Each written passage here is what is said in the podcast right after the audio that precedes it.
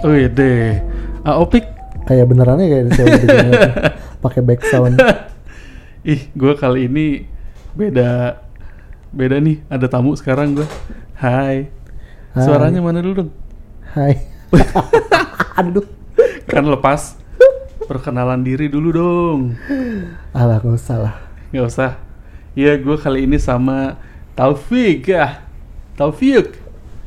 Delvia. Dia jauh-jauh datang main ke tempat gue, katanya bosen. Enggak, gue cuma mau ng- ngambil nasi padang deh. Gue kalau udah pede tuh tadi dibawain makanan sini. dibawain nasi padang. Opik ada yang mau dibagiin nggak? Ada banyak. Apa coba salah satunya? Apa? Lemak mau. Hey, hey. gue banyak nih, gue kasih cuma-cuma. Gue bayar kalau bisa sama lu. Iya, dulu nih gue sama Opik itu Satu kerjaan. satu kerjaan di Saudi Arabia, Jeddah. Kan kalau sekarang kita ketemu lagi nih di Bangkok. Mm-mm. Nggak ngera- nggak nggak ngerasa nggak percaya gue masih bareng sama lu sampai sekarang kan. Dari kapan ya? 2013 kan? 13. Iya dari 2013 barengan tuh gue sama dia tuh sampai sekarang. Nah kalau kemarin gue berbagi pengalaman horor sama Devi yang di Bangkok. Dulu gue lebih ekstrim lagi digangguinnya pas lagi di Jeddah. Pas gue Hmm. sekamar sama si Opik nih. FYI kita hampir sekamar terus ya. Iya Hampir selalu sekamar gitu. hampir selalu sekamar. Sel- Terus? cuma berapa kali lah kita nggak nggak bareng kan. Iya betul. Hmm. Itu pun cuma sebentar nggak bareng ya. Iya ini kita Kita- bareng lagi kan. Hmm. Nah nyambung lah sama cerita yang nanti ya pokoknya. Iya. Jadi kita itu kalau di Jeddah selalu satu unit apartemen itu bertiga, ya kan? Hmm.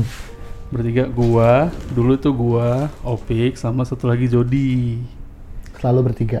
Lalu bertiga. Nah, gua nggak tahu. eh, jadi dulu itu kenapa gue di sana sering banget digangguin. Tapi dia doang. Kita yang lain nggak pernah. Gue, lu nggak pernah? Gua nggak pernah, Wah, Jody gua- nggak pernah. Gue pernah. Gue cerita nggak sih tiap gue digangguin? Iya dan maksudnya maksudnya makanya makanya gue bilang juga lu lagi lu lagi yang kena gitu loh. Selalu lu di Iya. rumah yang pertama aja lu kena berapa tuh? Dua kali tiga kali. Yang gedung 14. Hah. Oh iya. Jadi kita kasih tahu eh, apa ya layoutnya ya. Jadi itu nah kita tinggal di namanya compound. Yes. Compound ini adalah satu tempat tinggal yang isinya itu cuma boleh expat, Betul. which is Saudi nggak boleh ke situ karena di situ eh, eh, yang kita tahu kan kalau Saudi itu kan negara konservatif ya. Jadi mereka eh, itu kita ke mana-mana itu wajib kalau cewek itu harus pakai abaya. Abaya itu Mhm. adalah kayak gamis lah kalau buat cewek. Jadi yang nutupin semua pakai warna hitam rata-rata, terus Mhm. pakai kerudung, harus kalau pakai jilbab. Yes. Dan kalau cowok itu nggak boleh pakai celana pendek. Celana pendek. Sementara kalau kita di dalam compound mau jalan-jalan pakai bikini pun bebas. Bebas. Boleh. Yes, di kompon Asal lu nggak telanjang. Ya. Nah, jadi di compound kita itu ada 15 eh ada 20 ya. 20 building. 20 20 ya, 20 building. 20 20. Ada 20 building. Satu building itu tiga lantai. Mhm. Satu lantainya ada 4 unit. Mhm. Tapi yang tinggal di sini itu nggak dari 20 building ini ya kebayang lah berarti kan ada dalam satu building itu let's say harusnya ada berapa ya? 4 4 lantai, tiga lantai sih, tiga lantai ya. 4. Eh, 3 3 3. 3. Satu dia tiga lantai, Tiga tiga lantai. kali 4 12. 12 kamar Ada per 12 unit gedung. per gedung. Ya. Nah di situ nggak semuanya keisi. Jadi let's say waktu itu kita Indonesia lagi banyak ya ada seratusan orang. Jadi mungkin waktu itu kita keisi banyak terus ada yang lain. Jadi waktu itu emang kita lagi keisi sih. Mhm. Cuma emang nggak ya intinya pokoknya nggak semuanya keisi tiap tahun. Tiap kita di situ nggak nggak keisi. Di di tiap gedung kan. Yes, di tiap Kamarnya gedung jadi itu kita nggak keisi aja ya. Maksudnya Ya. kayak ya mungkin dalam satu gedung eh, kalau misalnya karena kita waktu itu company-nya nge-hire kita kita teman-teman kitanya banyak, jadi kayak satu gedung sa- eh, satu unit itu eh satu gedung itu bisa full semua unit. Ya. Tapi bisa juga kayak kejadian kita yang terakhir Aha. satu gedung itu cuma keisi 4 unit di lantai bawahnya aja, which is lantai atas, lantai dua, lantai Kosong. tiganya kosong. Yap. Pernah kejadian juga kayak gitu. Mhm. Jadi lanjutkan silakan Andreas. Nah, jadi kita waktu itu pertama kali ditempatin di gedung nomor 14. Hmm. ya kan Mm-mm. gedung 14 itu tempatnya dari gerbang tuh agak ke pojok Pojok banget lah dekat Pojok. gudang. pojok banget deket gudang iya gudang situ nah jadi awal-awal situ gue biasa aja cuma sampai berapa lama itu gue digangguin lumayan sering tapi gini gue tahu kalau yang sebenarnya yang digangguin itu bukan cuma gue pik lu juga lu sering dengar kan suara meja kegeser Tapi karena mungkin gue masih kayak positive, positif thinking ya? ya, kayak Oke. oh mungkin mbak-mbak lagi ngapain lah di atas kayak lagi mungkin Iya. dia mau makan terus dia geser kursi, geser meja. Cuma emang banyak dari mbak-mbak eh, kita manggil teman-teman itu mbak-mbak ya, karena emang kebiasa eh, emang rata-rata udah mbak-mbak juga gitu. Iya. Jadi kayak banyak mbak-mbak itu komplain adalah masalah geret-geret yes which is kayak tiba-tiba jam 2 pagi tau lah kayak misalnya ngegeret kursi kayu kalau di lantai gitu. Nah, Iya. kayak gitu bunyi kayak gitu tapi jam Dan- 2 pagi, jam 3 pagi gitu. dan kursinya tuh berat jadi berasa suaranya tuh benar-benar kerasa Mm. dan gua itu lumayan sering denger itu dan gua pun bisa bedain ini suara dari dapur kita atau dari atas. Eh, kadang ada suara itu dan gue bisa bedain oh ini dari atas. Tapi kadang ada juga itu benar-benar dari dapur. Kayak misalnya gue lagi buka pintu kamar gue lagi dalam kamar nih pintu kamar kebuka. Nah itu ada suara tiba-tiba tuh kayak kursi kegeser di dapur. Hmm. itu gue bisa bilang kalau itu dari dapur kita. Jadi rumah kita itu adalah uh, layoutnya itu buka pintu, itu ruang tamu gede, ruang tamu gede. Terus itu ada sliding door, buat kamar mandi kecil kamar toilet. mandi kecil, persis di depan uh, pintu di balik masuk. ya di balik pintu. Di balik pintu masuk, seberangnya itu persis ada sliding door untuk toilet jadi doang. jadi jadi di antara kita buka kita buka pintu itu ada meja makan dulu Meja makan gede gitulah yang untuk gede. berenam orang, nah setelah meja makan itu baru ada sliding door itu yang toilet toilet. Nah, yes satu jajar sama sliding door itu ada sliding door lagi itu buat ke kamar sama, sama, ke dapur dapur sama kamar mandi. Kamar mandi utama. Jadi kalau begitu kita sliding door itu dibuka, itu ada dua kamar di sebelah kiri. yes Itu eh, ada dua pintu kamar di sebelah kiri. Mhm. Di sebelah kanan kita itu adalah pintu dapur. Seberahnya pintu dapur itu adalah kamar mandi. Yes Terus begitu di, di yang pojok sana itu ngadep ke sliding door itu adalah kamar kecil lagi. Ya. Jadi totalnya ada tiga kamar, tiga Yap. kamar plus satu kamar mandi plus satu apa dapur. dapur jadi kalau kita buka sliding door yang itu tuh ada lima pintu tuh Mm-mm. yang tadi dijelasin Opik jadi dua pintu kanan itu adalah dapur toilet dua pintu kiri kamar dan satu pintu lagi di ujung itu kamar kecil gitu nah Kamar pembantu lah ya, cuman nggak cuma ya dibikin jadi kayak kamar jadi kamar aja gitu, Iya, kamarnya kecil iya. sebenarnya. Iya. Dan itu, jadi kalau misalnya ada suara di dapur, itu kedengeran banget. Apalagi kalau pintu kamarnya dibuka yang tadi gue bilang. Gitu. Jadi pernah nih satu kali, gue lupa waktu itu lagi terbang apa enggak ya Pik ya. Jadi Hmm. anak-anak termasuk dari eh, apa teman-teman kita yang dari Tunisia waktu itu ya. Mm-mm. Tunisia itu lagi pada main di kamar kita juga. Waktu itu totalnya sekitar ada gua, Jody, sama ada tiga orang lainnya. Si Aham lah pokoknya. Iya masih Ahem sama dua orang Tunisia gitu. Mereka main di kamar kita di ruang tamu. Genjreng-genjreng tuh mereka nyanyi-nyanyi. Terus gua ke dapur sebentar. Oh itu gua ada. Itu lo ada? Gua ada itu. Oke. Iya. Kalau ceritanya itu gua ada. Oke, itu terus gue ke dapur tuh, gue ke dapur ngambil minum. Kita waktu itu pakai jug kan, Mm-mm. air mineral kita dari galon dituang ke situ kan. Nah galonnya waktu itu di dapur kita taruh di bawah di lantai. Jadi Ngebelakangin pintu masuk. yes, jadi gue waktu itu masuk dapur, posisi gue ngebelakangin pintu masuk. Jadi kalau ada orang masuk nih ke pintu, dia pasti lewat belakang gue gitu. Gue jongkok, nuang air nih. Karena di luar lagi nyanyi-nyanyi, saat itu juga ada yang lewat belakang gue. Dia kayak humming gitu, pik. Kayak Hmm. gue masih inget banget tuh sampai sekarang dia kayak gini. Hmm, hmm. Hmm. itu lewat belakang gue. Gue cuek sama sekali nggak kaget. Karena di nggak- dapur itu di pojok itu ada pintu lagi untuk pintu jemuran ya. ya, Untuk ke teras jemuran. gitu di belakang di pojok pokoknya. Mm-mm, itu jarang kita buka. Kecuali kalau misalnya kita mau bebersih, ya kan? lagi masak biar nggak bau. Yes, itu.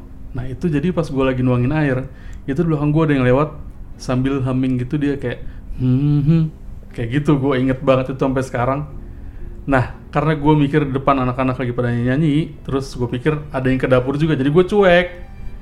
Gue cuek banget sampai waktu itu gue nanya lu di mana pik di ruang tamu ya Iya tiba-tiba dia keluar, tiba-tiba dia keluar, kayak agak cepet gitu jalan cepet, terus nanya lu ke dapur nggak?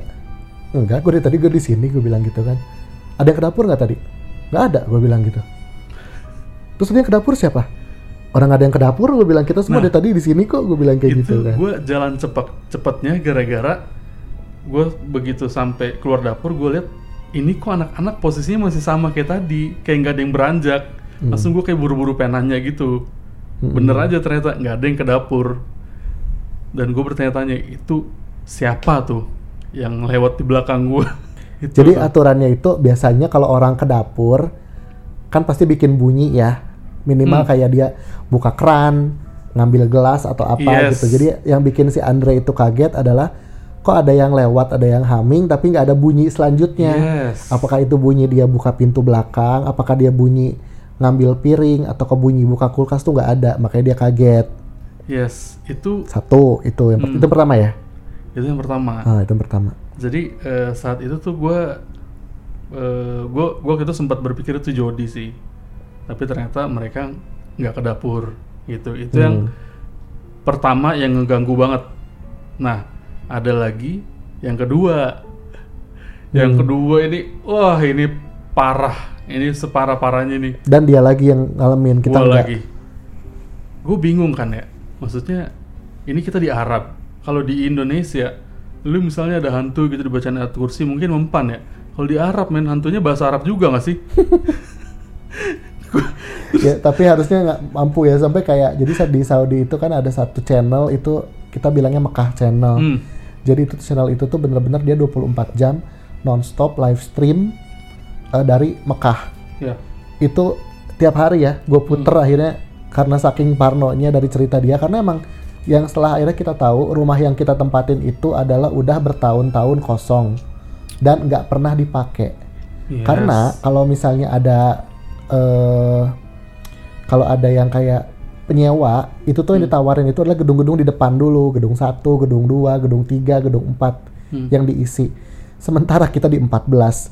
Kebayangkan itu di belakang banget berarti. ya Nah, dari situ ya udah kita mulai maka tiap malam gua buka sebelum tidur itu gua pasti Nyalain. nyalain Mekah channel itu, gua gedein baru gua tidur. ya nggak pernah dimatiin Nggak pernah dimatiin. bahkan kalau kita pergi pun rumah kosong itu nyala Mm-mm.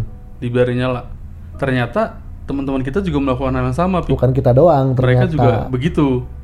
Nah, gue nih yang gue mau lanjut yang tadi. Jadi saat itu adalah Opik sama Jody mau pergi ke balad. Hmm, balat itu market lah, Mar- jadi kayak pasar. Ya, kayak pasar tapi segala ada dan kita itu kita lebih senang jalan ke sana daripada Ya. ke mall. ya, Karena di sana tuh banyak ada toko Indonesia, banyak banget. ada warung-warung Indonesia, ada restoran Indonesia.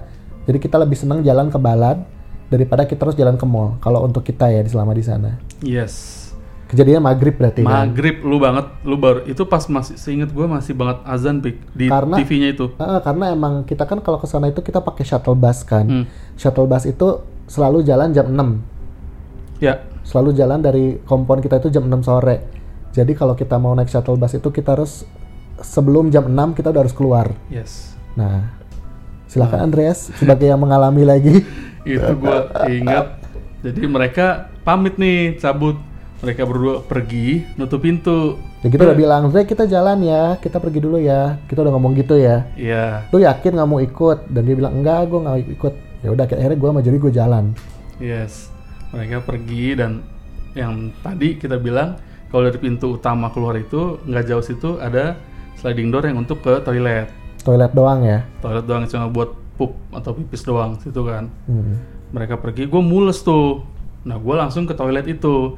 Jadi sliding door kita itu yang di kam- yang untuk toilet itu agak-agak rusak waktu itu. Dia tuh railnya yang bener cuma atas. Jadi bawahnya itu kayak Ngambang. ngambang bisa nge, nge- ngegelayut gitu ya. Hmm, cuma cuma nempel tapi nempel yang rel yang atas doang, yang rel Iya, bawahnya nggak jadi nempel. ngegantung gitu bawahnya bisa ngempleng-ngempleng gitu lah. Kayak gitu.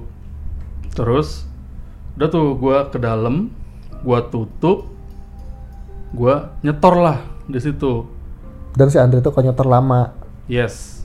Dia Gua main HP bisa, lama. bisa 30 menit lebih lah gitu let's say. Tapi waktu itu gua gua lagi nggak lama, Pik.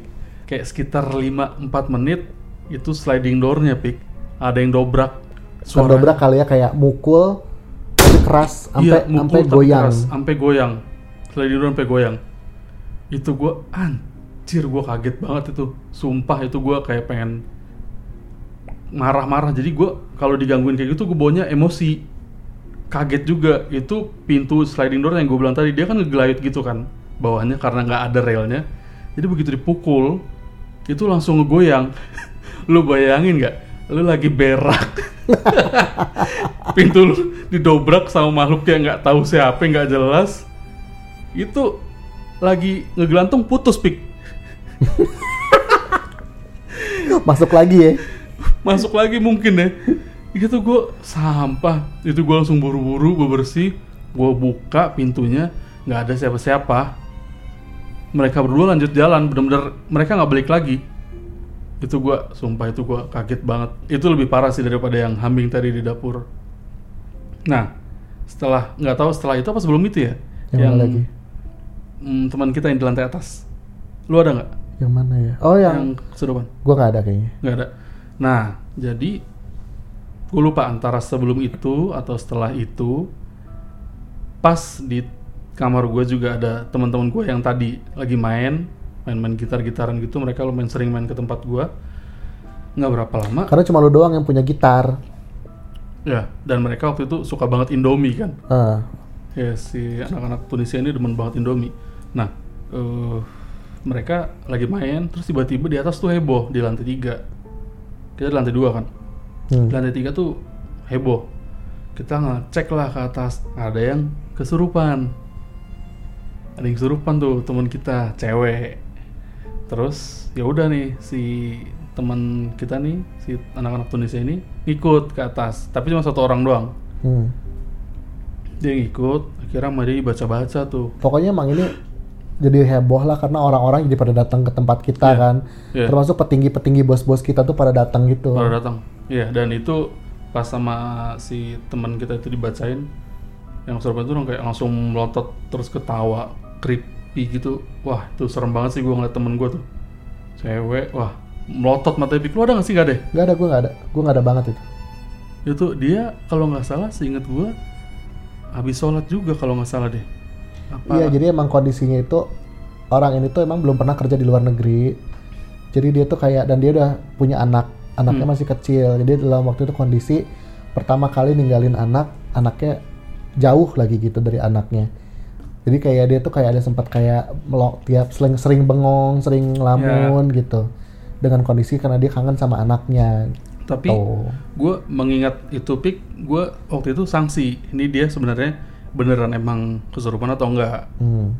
gitu tapi lumayan nyeremin waktu dia melotot terus ketawa-ketawa yang nggak jelas gitu itu lumayan nyeremin gue masih sanksi di situ sebenarnya tapi di saat yang sama nggak lama Jadi kan ceritanya banyak yang nonton tuh. yes Banyak yang datang ke rumah itu, termasuk teman-teman kita yang lain. Mhm. dari gedung jadi kan kita tuh gedungnya ada banyak yang gue ceritain tadi kan Yap. termasuk kita kan di gedung 14 nah ada ini teman kita juga di dari gedung 13 ya dari gedung 13 dia ikut ke situ juga waktu. Dia- lagi dia ngeliat. ngeliat gitu.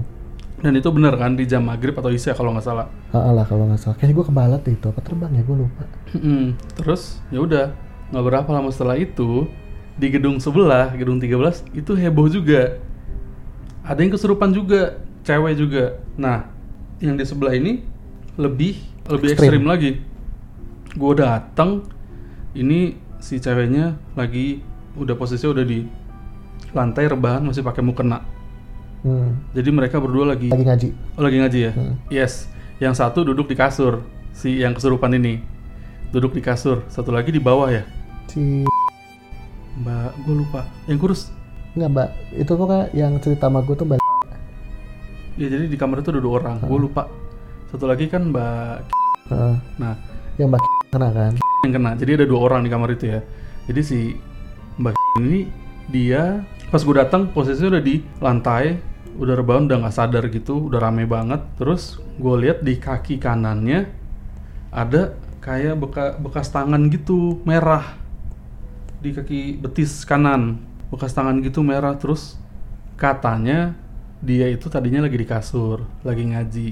tiba-tiba dia bukan jatuh jadi si teman kita itu bisa bilang dia bukan jatuh dia ada yang narik tiba-tiba kakinya ketarik itu dan dia jatuh dari kasur langsung deh itu dia kesurupan juga Mm-mm. gue sebenarnya kalau Karena misalnya si temennya yang lagi cerita itu si Mbak L itu, Hmm. dia emang cerita dan si Mbak L ini bukan tipikal orang pembohong dan pembual. Hmm. Gue tahu ini orang jujur dan dia itu ibadahnya kencang juga si Mbak Hmm. ini. Jadi kayak begitu dia bilang dia kayak ditarik dan kayak agak ngelayang gitu ya gue percaya. dan gue tadinya gue kalau nggak ngelihat si bekas tangan itu duluan mungkin gue nggak percaya tapi ini bener-bener di kaki kanannya itu bener-bener ngebekas bekas tangan gitu kayak narik keras banget. Itu jelas banget sih gue ngeliat. Nah setelah gue pikir-pikir pik jadi Hmm. kayak gangguannya tuh di jam-jam itu. Sih. maghrib isya itu di jam-jam itu tuh gangguannya setelah gue liat-liat ke belakang. Itu lumayan sih serem banget. Yang paling ekstrim ya itu gue lagi lagi me time waktu itu kan di toilet. Tiba-tiba pintu gue digedor itu kenceng banget parah Shock sih kalau kalau lagi sendirian ya. yes. Nah terus di situ juga eh, ada cerita yang mirip sama yang dialamin si Devi kemarin. Eh Niki Niki. Jadi teman kita waktu itu pagi-pagi subuh subuh ada yang ngelihat kembarannya si ini gitu. Hmm. lu tau kan? Waktu itu siapa ya? Mas I. Mas I. ya kan? Mm-mm. si Mas I waktu itu. Lu tau gak sih ceritanya? Gue lupa, lupa inget Gue sih gue sih sekilas ya karena kan si Mas R. oh gue tahu Mas yang lihat Ah, ya kan Mas R yang lihat. Mas I ada dua. Hah? Oh iya, Heeh. Mas R yang ngeliat. Mas R yang lihat. Si Mas I di mana? Si Mas I dilihat lagi tiduran apalagi Di sofa. di, sofa. Heeh. Tapi aslinya lagi terbang. Shit, serius. Kalau nggak salah gitu ya. Tapi kalau nggak salah sempet di sempet ditegur kan, cuma diem aja dia. Nah itu gue lupa, gue nggak tahu yang itu, gue nggak tahu karena itu kejadiannya si orangnya pun ditanya nggak mau nggak mau jawab dia bilang kayak yaudahlah yaudahlah gitu-gitu aja. Ah, iya iya iya. Uh, jadi si Mas yang waktu itu kan gue sempat kepo juga gue nanya sama dia gimana ceritanya dia nggak mau jawab dia cuma ya udahlah pokoknya gitu udah nggak usah diinget-inget dia bilang gitu doang Hmm. dan gue pun dapat ceritanya dari lu waktu itu kalau nggak salah ya Nah, gue udah lupa, udah lama banget soalnya. Tapi gue inget eh, kurang lebihnya gue inget. Jadi ada yang ngeliat kembarannya si siapa gitu waktu itu. Mm-mm. Itu lumayan sih pengalaman-pengalaman digangguin makhluk astral di Saudi Arabia. sampai akhirnya kita pindah rumah Mhm. kita pindah rumah kita pindah ke apartemen selama kita tinggal di apartemen ada ayam ya karena itu apartemen baru soalnya Yang deket gerbang. enggak apartemen yang di Azizia Oh, yes. itu aman itu aman Wah, maksud itu- gua kayaknya iya, nggak ada apa-apa deh itu Itu sama sekali nggak ada apa-apa di karena situ. emang itu atu- eh, eh, apartemen baru cuma utilitiesnya pur Iya. jadi emang Gue gue justru ngerasa jauh lebih nyaman di situ, Pik. gue juga lebih nyaman di Azizia. Tadinya kan kita we are trying so hard buat pindah ke compound ya karena kita udah terbiasa bertahun-tahun.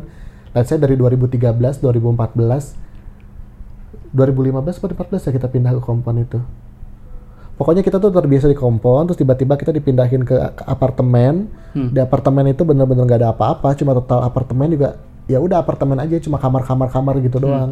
Aw- awalnya tuh mereka, gue masih di compound. waktu itu. Iya, gua waktu itu Dan- eh, gua tuh kayak sangat sirik banget karena Yes. kita di apartemen which is waktu itu kita nggak bisa ke mana-mana. Dan tapi emang lebih enaknya emang lebih dekat ke kota sih. Cuma kayak kita udah terbiasa di kompon gitu lebih terbiasa yang di dalam lebih bebas. bebas gitu. Tiba-tiba kita di apartemen yang cuma sek dan sek- waktu itu di apartemen emang apartemennya gede sih. Hmm. tapi ya tetap tetap aja gitu. Maksudnya nggak nggak betahnya juga karena kalau di kompon kan satu unit bertiga gitu jatuhnya. Emang kita kita enak lebih lebih privacy juga waktu itu. Aman sampai akhirnya yang terakhir kemarin. Pindahlah gue waktu itu gue datang nah oh ya gue itu pindahan dari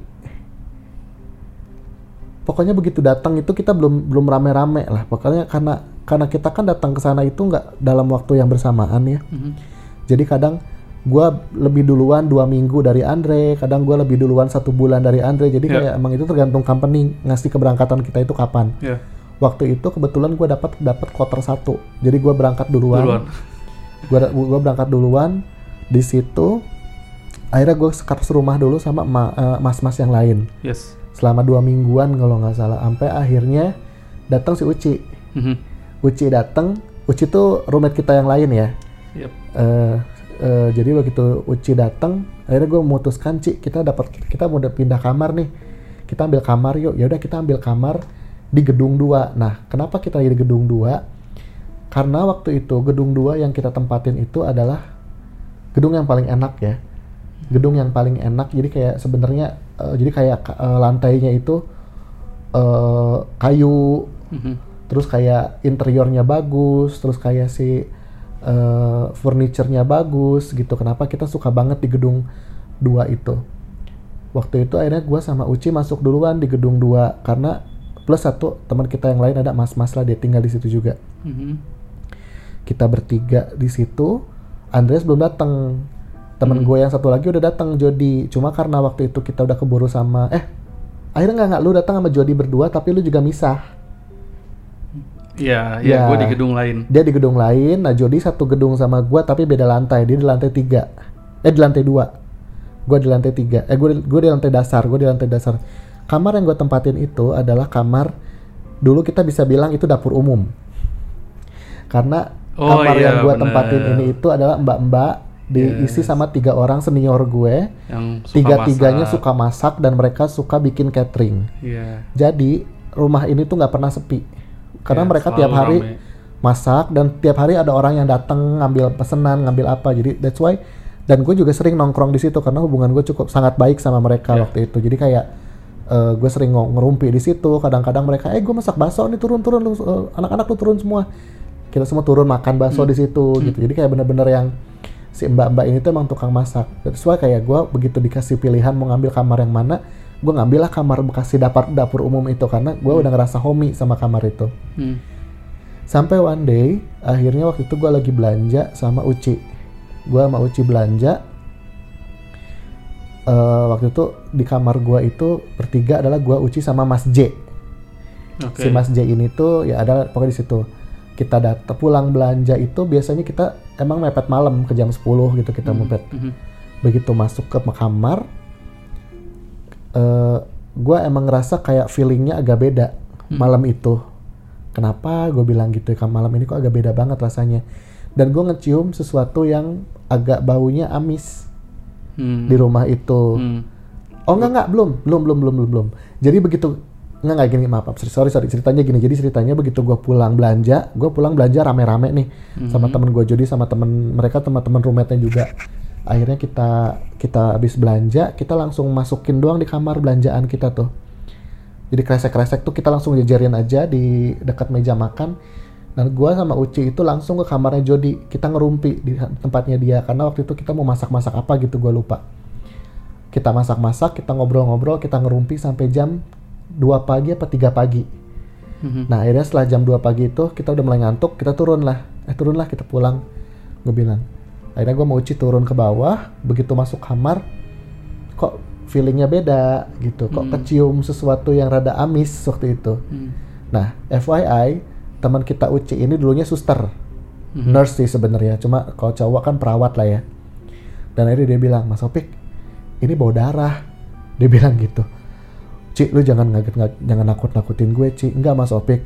Aku ini aku tahu banget bau darah tuh kayak apa, kata dia begitu. Ini bau darah. Emang kita sempat beli daging. Cuma daging tuh udah masuk freezer, udah masuk kulkas. Dia kayak coba kita cari-cari, Ci, baunya dari apa? Tadi pas kita nyimpan makan mas apa nyimpan belanjaan, nggak ada nih bau-bau kayak gini Mhm. dicari-cari-cari nggak ada sampai gitu kita begitu kita ke arah kamar kita ngeliat tiba-tiba di lorong kan tadi gue bilang gue ceritakan ada pintu sliding door yang kamar-kamar itu itu banjir di situ kok banjir ini Itu air dari mana Dari kamar lu. nggak jadi eh, apanya Ah, banjirnya. nggak tiba-tiba ada air kan Mhm. Dari kamar mandi ternyata Oh, oke. Jadi kamar mandinya itu di Saudi itu emang dia si sistem pengairannya kurang bagus ya. Jadi kalau kalau di kita itu kan kalau di tiap kamar mandi itu dekat wastafel tuh kalau nggak di dekat toilet itu pasti ada saluran pembuangan kan. Ya. Di sana tuh nggak ada. Aha. Jadi saluran pembuangan tuh cuma dari bathtub doang. Ingat nggak lo? Ingat, ingat. Ya makanya selalu kita pakai anduk bekas kita simpen di situ Yap. buat biar buat ngeringin air kan di bawah dekat shower itu. Begitu kita buka kamar mandi, itu shower kondisi nyala, air panas, ngarahnya ke pintu. Serius? Eh lu belum lu belum denger cerita ini emang? Belum, belum, belum. Ah serius loh? Belum. Oh ayo gini gini ya gitu ceritanya. Jadi kondisi begitu gua buka pintu eh, kok banjir nih si lorong itu kok banjir gue bilang gitu kan. Akhirnya kita buka kamar mandi, kondisi shower nyala, shower kamar mandi gitu, shower si Hmm. ya shower shower. Ya, Kondisi si kepala Kan showernya itu ke pintu, kan ada curtain kan? ada kertennya kebuka. What? Kertennya kebuka, terus kayak si shower itu tuh Nembak ke mengarah pintu. ke, nembak ke pintu, nembak ke pintu dengan kondisi air panas. Lu tahu kan air panas di sana kayak gimana kan? Anjir. Jadi di sana itu mau air lu lu mandi air dingin pun itu anget. Ya. Ruam ruam-ruam lah karena di sana tuh panas Iya, banget. panas banget. Iya, iya, Jadi betul. begitu lu even lu lu cuma mandi air dingin, lu nyala lu, buka air dingin itu bakal kerasa di, di tangan lu tuh agak ruam-ruam anget gitu lah. Iya. Anget-anget kuku. Jadi kalau lu buat air panas itu bakal panas banget. Hmm. Itu ya lu tahu air panasnya kayak apa kan? Itu udah kayak sauna, udah beruap semua dan kayak waktu itu kayak Bu, eh Pik, It's okay. Tadi kita nyalain shower nggak? Enggak, gue bilang gitu. Gue sih nggak. Tadi sebelum gue belanja gue nggak kamar mandi. Kalaupun ke kamar mandi gue pakai yang depan karena emang gue punya kebiasaan kalau cuma untuk kencing-kencing doang, gue selalu pakai kamar kamar di depan Tapi- yang kecil itu. Iya. Tapi gini, Pik, kalaupun di antara kalian, Nah. kalian nyalain shower ngarah ke pintu, kalian keluar basah nggak sih? Harusnya gitu ya nggak sih? Pikiran Iya kita kan? gitu nggak sih? Itu itu ngarah ke pintu yang air panas. Ya udah akhirnya kita matiin dengan kondisi udah banjir masuk ke kamarnya Uci sama kamarnya Mas J. Hmm. Kamar gua aman karena kamar gua yang depan pa- depan dapur. Hmm. Jadi akhirnya nggak masuk situ. Itu yang gue tempatin. Itu dia akhirnya tempat itu si Andre yang tempatin tapi ntar belakangan cerita ya udah. Hmm. Malam-malam kita ngepel tuh Hmm. karena si Mas J nggak ada di kamarnya. Akhirnya gua gua gua chat pun si Mas J lagi nggak ada di kamarnya lagi di tempat temennya waktu itu. Sampai akhirnya di malam dia pulang. Eh pagi, gua baru ketemu dia pagi. Gua bilang Mas, semalam pulang nggak? Enggak, gua nginep di tempat teman gua. Dibilang gitu. Berarti Mas semalam nggak pulang sama sekali? Enggak, kenapa Pik? Dia nanya gitu kan. Dan FYI si Mas J ini orangnya penakut Hmm. sangat sangat sangat sangat penakut makanya dia tuh nggak nggak pernah di rumah itu karena gue sama si Uci temen gue ini kita nggak pernah di rumah kita selalu main di kamar atas mau kita ke mana kita ke mana jadi dia kayak ngerasa nggak betah di kamar dia juga main sama teman-temannya di tempat temennya gitu akhirnya setelah itu gue ceritain lah begini begini begini begini. Takut dong dia. Begitu dia ngerasa takut akhirnya waktu itu semenjak itu dia kok udah nggak pernah tidur di rumah. Cuma tinggal gue sama Uci doang nih yang tinggal di situ berdua. Sampai akhirnya dia bilang ah pik gue mau pindah ke kamar nih mau pindah ke kamar sama itu gini gini gini. Oh ya udah gue bilang gitu. Nanti ada Andre. Andre mau pindah ke kamar gue Ya. ke kamar se mau ke rumah ini gue bilang gitu oh ya udah kalau gitu gue cabut ya. Oh ya akhirnya dicabut tuh. Dia cabut kosong. Cuma gue sama Uci doang berdua karena lu waktu itu pindahnya kayak masih seminggu lagi apa berapa gitu. Akhirnya karena waktu itu kan kamar gue di pinggir gue itu kan suka AC banget ya. Mhm. kamar gua yang gua tempatin kemarin itu AC-nya itu selalu rusak. Lembab. lembab. Selalu selalu bocor. lembab selalu bocor. Dingin sih dingin tapi bocor. Jadi kayak even kayak gue tuh tiap hari tuh harus bawa ember. Dua ember itu gua harus gua tempel di bawah di harus disimpan di bawah AC dan itu tuh tiap pagi tuh pasti dibuang karena itu bocornya tuh bener-bener bocor yang bocor banget lah sampai gue udah manggil teknisi udah berapa kali bolak-balik itu AC nggak pernah eh, bener. Nah, Nah sampai akhirnya untungnya lu nggak terlalu AC banget lah ya waktu itu jadi lu dia masih kayak tapi tapi sebentar. Itu lembab kan, Pik? iya Gua- emang agak gua lembab dulu situ. begitu masuk nempatin kamarnya Opik, itu di bawah AC-nya tuh temboknya gelap gitu loh, Heeh. saking basah terus. Saking basah terus. Jadi itu kalau misalnya lampunya gua, gua kan tidur selalu gelap. Jadi kalau itu lampunya gua matiin, itu di bawah AC tuh bener-bener gua jadi kayak eh, nggak nyaman di situ. Hmm. Kalau gue sih emang nggak terlalu gelap karena gue karena gue emang pasti pakai lampu tidur kecil yang gue beli cuma eh, lampu tembok kecil doang gitu. Sampai akhirnya ya udahlah begitu si Mas J itu pindah, gue tempatin lah kamar si Mas J. Hmm. Gue pindahan, gue tempatin kamar si Mas J dengan pikiran nanti si Andre mau datang dia tempatin kamar gue. Ya udah. Nah itu masih selama berdua tuh. Andre kayak masih dua hari apa tiga hari lagi dia baru pindah gitu waktu itu. Gue itu emang rada insom sebenarnya. Jadi kayak sampai malam gue kadang masih suka main HP sampai pagi gitu. Gue baru tidur pagi sampai siang. Biasanya kayak gitu. Nah si Uci ini dia ngambil kamar yang kecil. FYI juga Uci ini anaknya agak-agak indie home. Oke. anak si Uci ini anak indie home. Jadi pernah satu hari gue lagi main HP itu jam 2 pagi. Tiba-tiba gue denger dia teriak. Eh enggak, gue denger ada teriak. Wah, Itu gue denger. oh lu udah udah, udah Gue pindah. udah di situ. Gue denger. Lu udah pindah ya? Gua oh, lu udah pindah berarti. Ada yang teriak. Nah, Andre itu kan tidurnya tidur cepat kan? Dia tuh tipikal tidur cepat. Jadi selalu gua tinggal gua sendirian yang dan Uci pun tidur cepat. Dia kayak tinggal gua sendirian gitu. Sampai gua ngeliat keluar, ini apa nih yang teriak-teriak? Kayak cuma ah gitu doang. Gua lihat keluar, nggak ada apa-apa. Apa kepikiran gua ini anak-anak di atas kali ada yang berantem? Gua gituin kan, Hmm. anak-anak Tunis kalau nggak itu lagi berantem. Tapi nggak, gua tungguin nggak ada suara apa-apa lagi. Udah ada gua tidur di situ. Dari situ gua tidur, besok paginya Uci nanya, Mas Opik, denger aku tadi malam teriak nggak? Oh itu kamu yang teriak, Ci? Iya aku yang teriak Mas Opik. Kenapa? Nggak ada yang gangguin aku aja, kata dia gitu. Biasanya dia kalau ngegangguin aku tuh cuma di pintu. Cuma di pintu doang. Nggak masuk. Nggak, di belak ngebelakangin doang. Tapi kemarin tuh dia kayak nyamperin ke aku gitu Mas Opik. Makanya aku teriak, ngusir kayak aku kesel aja digangguin sama dia. Hmm. Ci, lu serius Ci ngomong kayak gini? Iya serius Mas Opik, dibilang kayak gitu. Dan itu orang yang yang nyamperin aku itu, yang itu orangnya sama yang kayak di kamar Mas Opik. Kamar gua yang mana Ci? Gue bilang kayak gitu kamar gua sekarang. Enggak, kamar Mas Opik yang kemarin yang sekarang tempatin sama Mas Andre. Itu orangnya di bawah AC. Itu! Mampus anjir Itu! gue bilang. Itu, Pi, maksud gue. Itu bener lembab soalnya. Area situ tuh begitu gua kamar, pojokan situ nggak nyaman banget dilihatnya. Iya, emang kan lu tahu gue juga selalu sampai pakai ember di situ Hmm. kan. Ya, cuma gitu ya kaget aja kamar gua kamar gua yang mana sih? Yang sekarang gua tempatin enggak, yang kemarin. Yang sekarang tempatin sama Mas Andre, dia itu tempatnya di bawah AC. Mampus nggak dibilangin kayak gitu. Itu bener Pik, itu posisi enggak itu lembabnya kayak enak banget itu pojokan kamar itu. Benar-benar Hmm. ganggu. Tapi pas si Uci teriak itu, itu gue denger, gue belum tidur. Cuma gue mikirnya dia kayak lagi nonton apa, terus kaget. Ah, oh, lu belum tidur juga? Belum. Karena kalau di sana itu, once kita udah masuk kamar masing-masing ya udah, Hmm, kita udah udah masuk kamar masing-masing mau lu udah tidur mau enggak ya udah itu udah udah privacy lu gitu jatuhnya. ya, Ya begitulah cerita dari kami.